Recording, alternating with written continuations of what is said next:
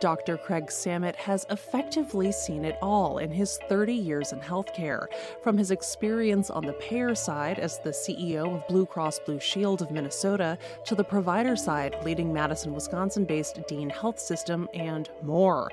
In his newest role, he says he's eager to help lead the industry to finally shift from fee for service to value based care.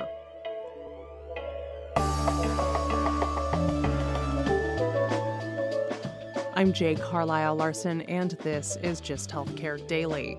In February, Dr. Samitt joined St. Louis based Surround Care as the CEO of its national physician enterprise. And in that role, he also serves as the executive vice president at Navvis, a population health company delivering value based care. Surround Care is the newly formed parent company of Navvis and St. Louis based medical group Esse Health. On today's episode, Dr. Samitt joins me to talk more about how he has seen the industry shift and evolve throughout his career. But first, he tells me about what drew him to Surround Care and the initiatives he's keen to undertake in his new role. This episode first aired in March. Surround Care was announced last year as a merger of Navvis, one of the most successful and transformative population health companies in the US, and, and Esse one of the nation's independent value based primary care high performing medical groups. Um, when Surround Care was announced, I, I've been on a quest, as I'm sure we'll talk about in the next few minutes, for an organization that is most transformative in improving the healthcare industry. And um, when I had heard about the merger of Navvis and Surround Care, uh, it was something different. It was um, two organizations with very complementary skills and two pieces of the puzzle that when put together i felt were were going to to drive true change and deliver results um, as opposed to just a claim to make progress in healthcare or, or hype improvements that actually weren't happening. So what are some of the initiatives that you're most excited about in your new role? I, I would say we use the expression pretty commonly where there's a will there's a way. And what I've found is that Esse represents the will.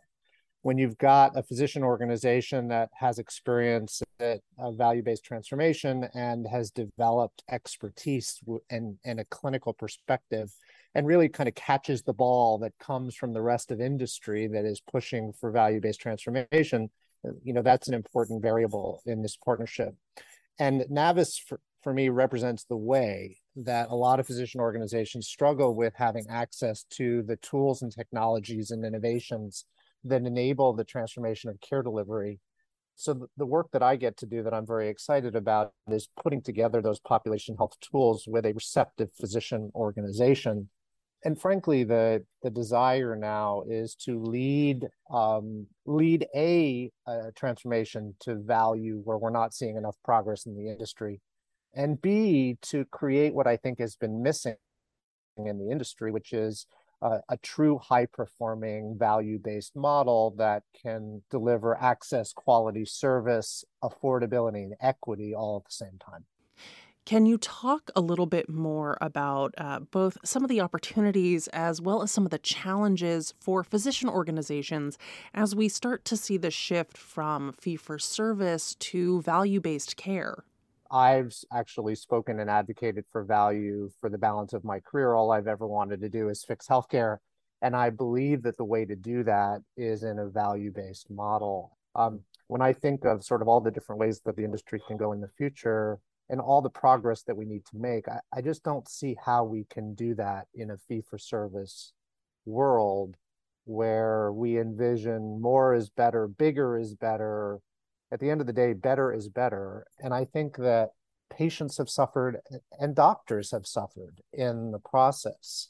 I think when we when we're doing more to people than is really necessary and we're focusing on sort of the the sickness side of our equation as opposed to the wellness side of our equation which the volume world does and then patients don't do very well and i've i've seen that personally as a caregiver of people who are sick and as a patient myself and on the doctor side, I, you know, the the reason why I'm leading um, Surround Care's national physician enterprise to pull together the nation's best high performing physician network as I think doctors have been marginalized, uh, deprioritized, harvested, so to speak. I heard that word recently, which I thought really was applicable and really not put in the driver's seat in uh, leading the transformation to value. They've kind of been become the workforce of the new proletariat, not really, you know, an inspired, purpose-built movement which physicians should lead. You've had just about every role a healthcare executive could have in the industry. You've worked on the provider side, the payer side, you've worked in independent physician organizations and in integrated delivery systems. Given your extensive background, what do you see as some of the biggest challenges preventing these groups from working together better? To start, I think we've got an incentive problem uh, each organization, appropriately so, has been built to maximize the success of their own company. However, the lack of incentives, uh, you know, on the on the clinical side, this notion of more is better. Um, on the health plan side, where the view is less is better. Um, in the disruptor or venture backed or PE backed world, which very much focuses on sort of maximizing return, I think each organization is pulling the sector in a different direction. And I, am worried that we're seeing fragmentation, and a lot of it is due to an incentive problem. The second problem is I think we have just a lack of trust. I've long believed and have, you know, staked my career in the incumbent space. Um, I led Dean Health System, which was a virtually integrated delivery system that had all the parts of the model all working together. And we achieved tremendous transformative results.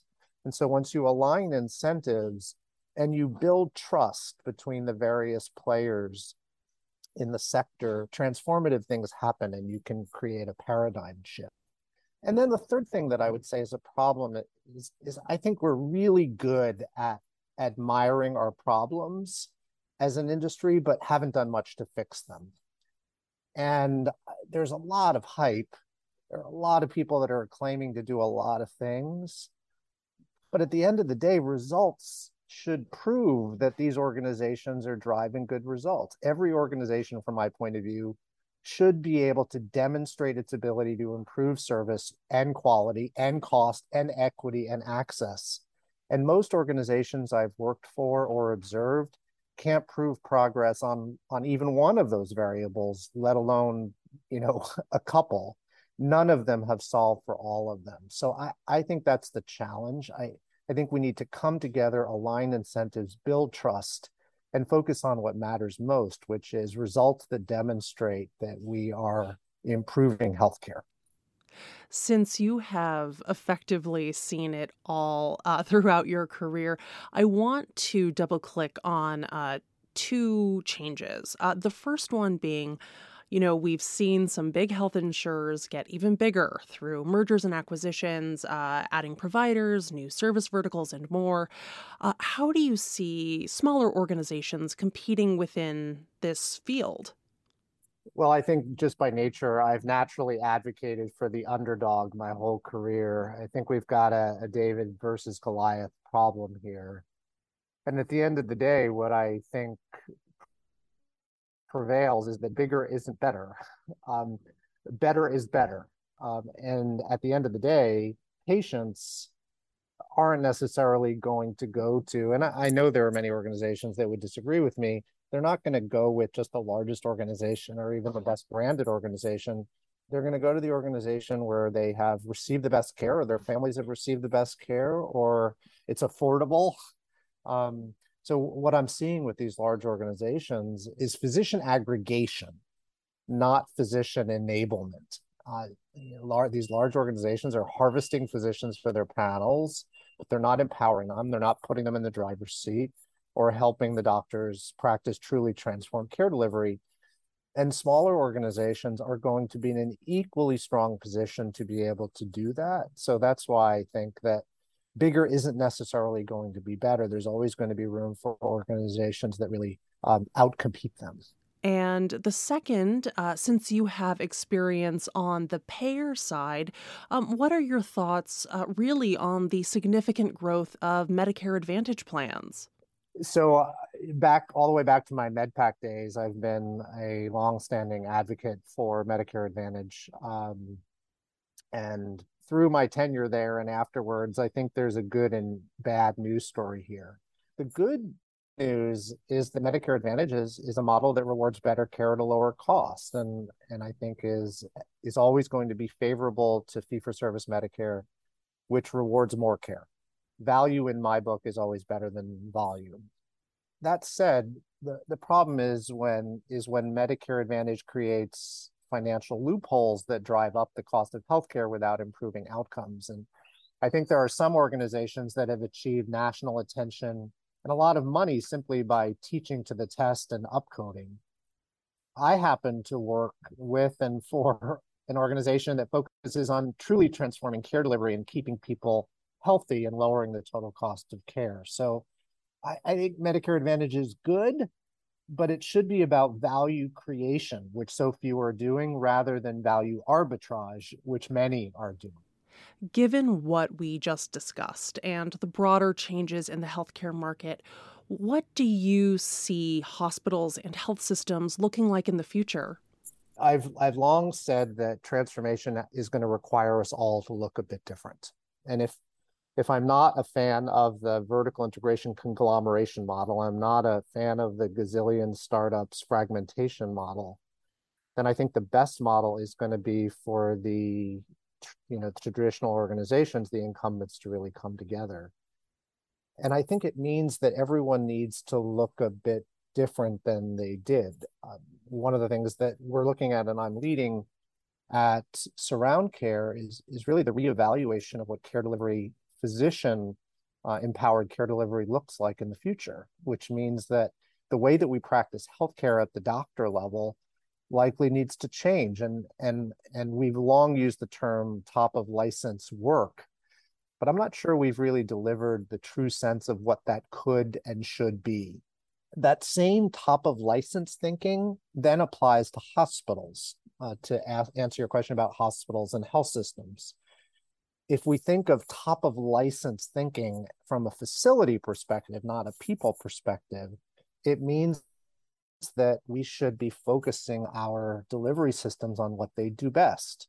Um, and we should think about where care can be delivered, whether it's hospital or ASCs or urgent care or home or the cloud, that best meets the needs of the patients, which will put pressure on hospitals and may be a part of why several health systems and hospitals are struggling today.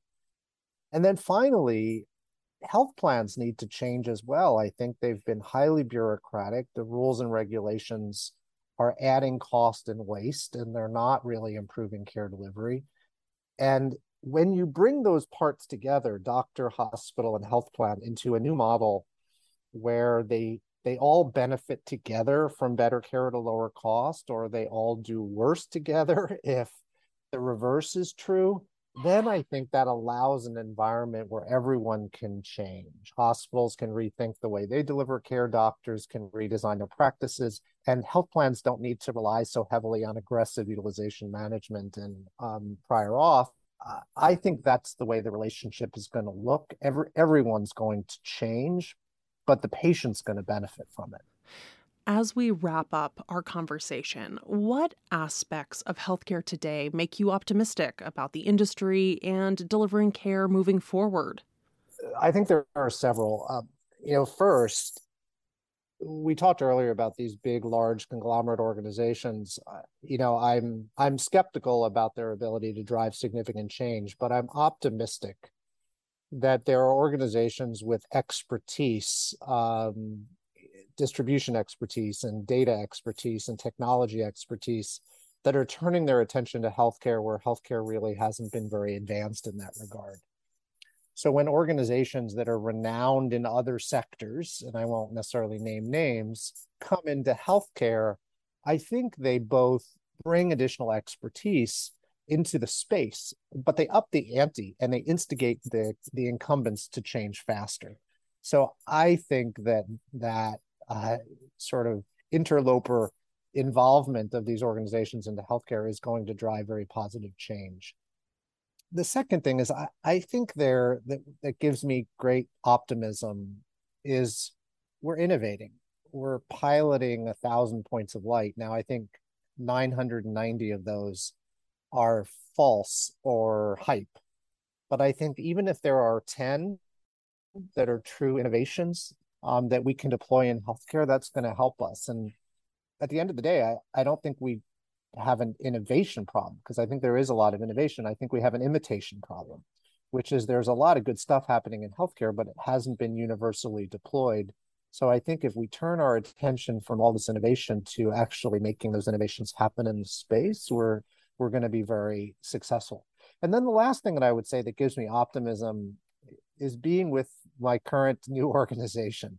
It's clear to me now that uh, I'm not the only healthcare executive that's frustrated, irreverent, and speaking truth about the lack of meaningful change in our industry. I, I think we're seeing change agents who see a better way forward coming together and uh, in an outspoken way, um, focusing on fixing healthcare. And I, I'm fortunate to be part of an organization that has a lot of those people. And I'm optimistic that true transformation is closer now than it's ever been in my career. So I remember 20 years ago that I said there's no better time to be in healthcare. I think the same is true today. I think there's a lot to be optimistic about.